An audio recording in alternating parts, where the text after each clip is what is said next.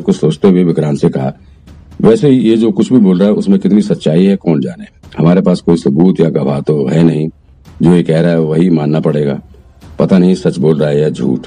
मैं कुछ झूठ नहीं बोल रहा। रघुराज ने बीच में ही बोलते हुए कहा, देखो मैडम, मेरे पास कोई सबूत तो नहीं है, लेकिन मैं सच कह रहा हूँ मैं, और यकीन ना हो तो आप मेरी ज़िंदगी की एक एक घटना सुन के सारी कहानी समझ सकते हैं। और और मेरे बाप के बहुत सारे दोस्त भी थे अगर हमारा बिज़नेस ठप भी हो गया था तो भी हम इस तरह से बर्बाद नहीं होते। ये सब रमाकांत अग्रवाल का ही किया हुआ है। उसने ही हमारे पूरे परिवार को खत्म कर दिया। अब ये सब कहना तो बहुत मुश्किल है। विक्रांत ने अपनी भौएँ टेढ़ी करते हुए कहा, तुम्हारे बाप ने भी तो कई शादियाँ की थी, और उसके कई बच्चे भी थे। कर्म तो उसके भी बहुत अच्छे नहीं थे। रघुराज ने गुस्से से भरी निगाहों से विक्रांत को घूरते हुए देखा, लेकिन फिर अगले ही पल उसके चेहरे का भाव बदल गया और फिर उसने कहा साहब, आप मेरा यकीन करो, मैं मैं बिल्कुल सच बोल रहा हूँ। आप आप इस हरामी रमाकांत से पूछताछ कीजिए, पक्का आपको कुछ न कुछ मिलेगा। इसने बहुत सारे कांड किए हैं। आप बस इसको पकड़कर पूछिए, वो बहुत डरपोक है, एक बार में ही सब कुछ बता देगा। क्या क्या डरपोक? अचानक से विक्रांत का ध्यान इस शब्द पर आकर टिक गया। अगर रघुराज की बात सही है और वो सच में इतना हरामी और डरपोक है तो फिर एक बात की और भी संभावना अचानक ही विक्रांत के दिमाग में कुछ बात आई और उसने रघुराज की तरफ़ देखते हुए सवाल किया, रघुराज, एक बात बताओ, ये रमाकांत अमीर कब बना? मतलब अचानक से अमीर बना था या फिर शुरू से ही अमीर था? रघुराज से ये सवाल करते हुए विक्रांत के रोंगटे खड़े हो गए। नैना भी विक्रांत का मतलब समझ चुकी थी कि वो रघुराज से ये सवाल क्यों कर रहा है। तो वो विक्रांत की तरफ़ बड़े ध्यान से देख रही थी। मुझे नहीं पता, रघुराज ने कुछ सोचते हुए जवाब दिया। उसके शब्दों में आत्मविश्वास की कमी साफ़ झलक रही थी।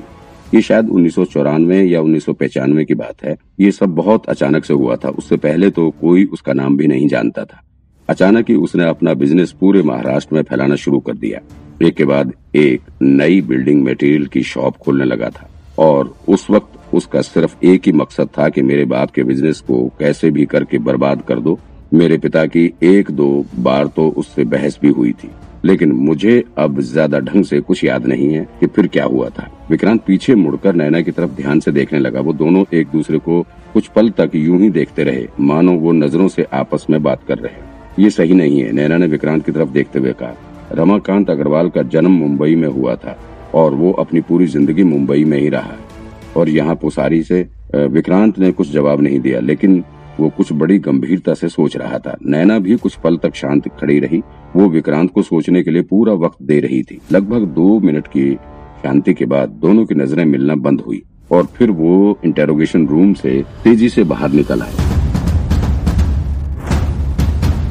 इंटेरोगेशन रूम से बाहर आने के बाद विक्रांत ने देखा कि वहाँ कोई और मौजूद नहीं था तो उसने थोड़ी तेज आवाज़ में नैना से कहा, ताकि नैना तक उसकी बात आसानी से पहुँच सके। मुझे लगता है कि अब राघव को थोड़ा ओवर टाइम करना होगा। नहीं, ये रमाकांत काफ़ी फ़ेमस आदमी है। उसके बारे में पता करना कोई बहुत बड़ी बात नहीं है। तुम ये काम मुझ पर छोड़ दो। नैना ने जवाब दिया। और हाँ मुझे लगता है कि अब हमें एक दो दिन के लिए मंजू का केस छोड़ देना चाहिए। अभी हमारे लिए ये अर्जेंट है। हाँ मैं भी यही सोच रहा था। विक्रांत ने जवाब दिया। वो मन ही मन सोच रहा था कि देखता हूँ नैना, तुम कब तक मुझसे झूठ बोलने की कोशिश करती रहोगी। वो दोनों वापस रघुराज के पास पहुँचे और उससे कुछ और भी सवाल जवाब किए। लेकिन उन्हें कोई खास इन्फॉर्मेशन नहीं मिला। फिर वो दोनों वापस डी नगर पुलिस स्टेशन आ गए।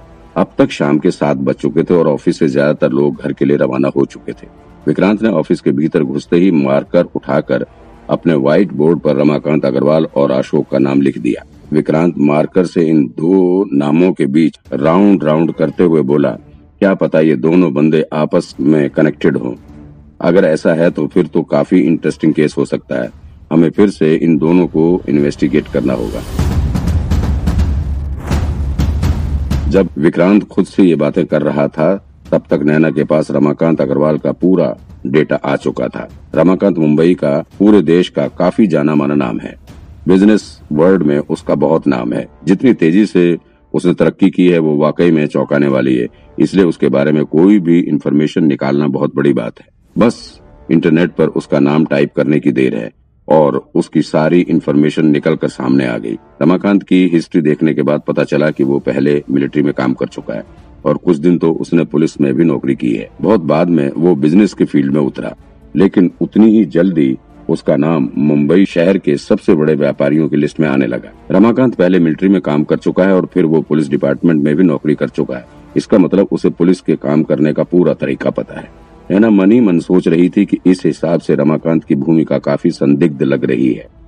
सबसे पहले वो बिल्डिंग मटेरियल के बिज़नेस में उतरा था और फिर वहाँ से वो बिल्डर बना और फिर धीरे धीरे एक के बाद एक कई सारे बिज़नेस शुरू कर दिए।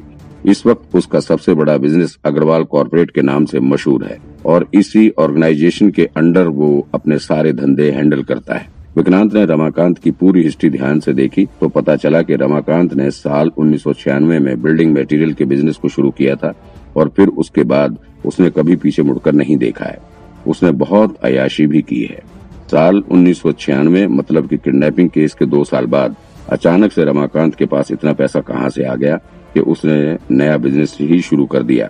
एक पुलिस वाले या मिलिट्री वाले के पास तो इतने पैसे होते नहीं कि वो अपना नया धंधा शुरू कर दे। राघव, जतिन, सुनिधि के साथ ही टीम बी के भी ऑफिसर देव और अमित भी इस वक्त ऑफ़िस में पहुँच चुके थे।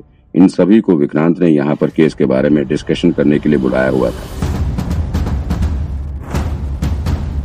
ये केस बहुत बड़ा था और विक्रांत अकेले नैना के साथ मिलकर इस पर काम नहीं कर सकता था। इसीलिए उसने अपने खास दोस्तों को भी अपने साथ काम करने के लिए बुला लिया था। क्योंकि ये किडनैपिंग केस बहुत इम्पोर्टेंट था और ये वक्त भी काफ़ी क्रिटिकल था। इसीलिए उन लोगों ने भी विक्रांत को मना नहीं किया और सिर्फ़ एक बार कहने पर ही सीधे ऑफ़िस पहुँच गए। वैसे नियम के अनुसार किसी भी केस पर काम करने से पहले विक्रांत को अपने सीनियर को केस की सारी अपडेट देनी होती है, लेकिन विक्रांत ने अभी तक इसके बारे में किसी भी सीनियर को इन्फॉर्म नहीं किया था। उसे ना तो पुष्कर को बताया, ना चेतन को और ना ही संगीता को इसकी जानकारी दी। पुष्कर की तो कोई बात ही नहीं है। उससे तो विक्रांत का छत्तीस का आंकड़ा रहता है। लेकिन उसने चेतन को इसलिए नहीं बताया क्योंकि ना जाने क्यों उसके यहाँ आने के बाद से विक्रांत को थोड़ा अजीब लग रहा था। अब टीम ए के भीतर का भी माहौल पहले जैसा नहीं रहा। हालाँकि चेतन का व्यवहार सभी के साथ बहुत अच्छा है।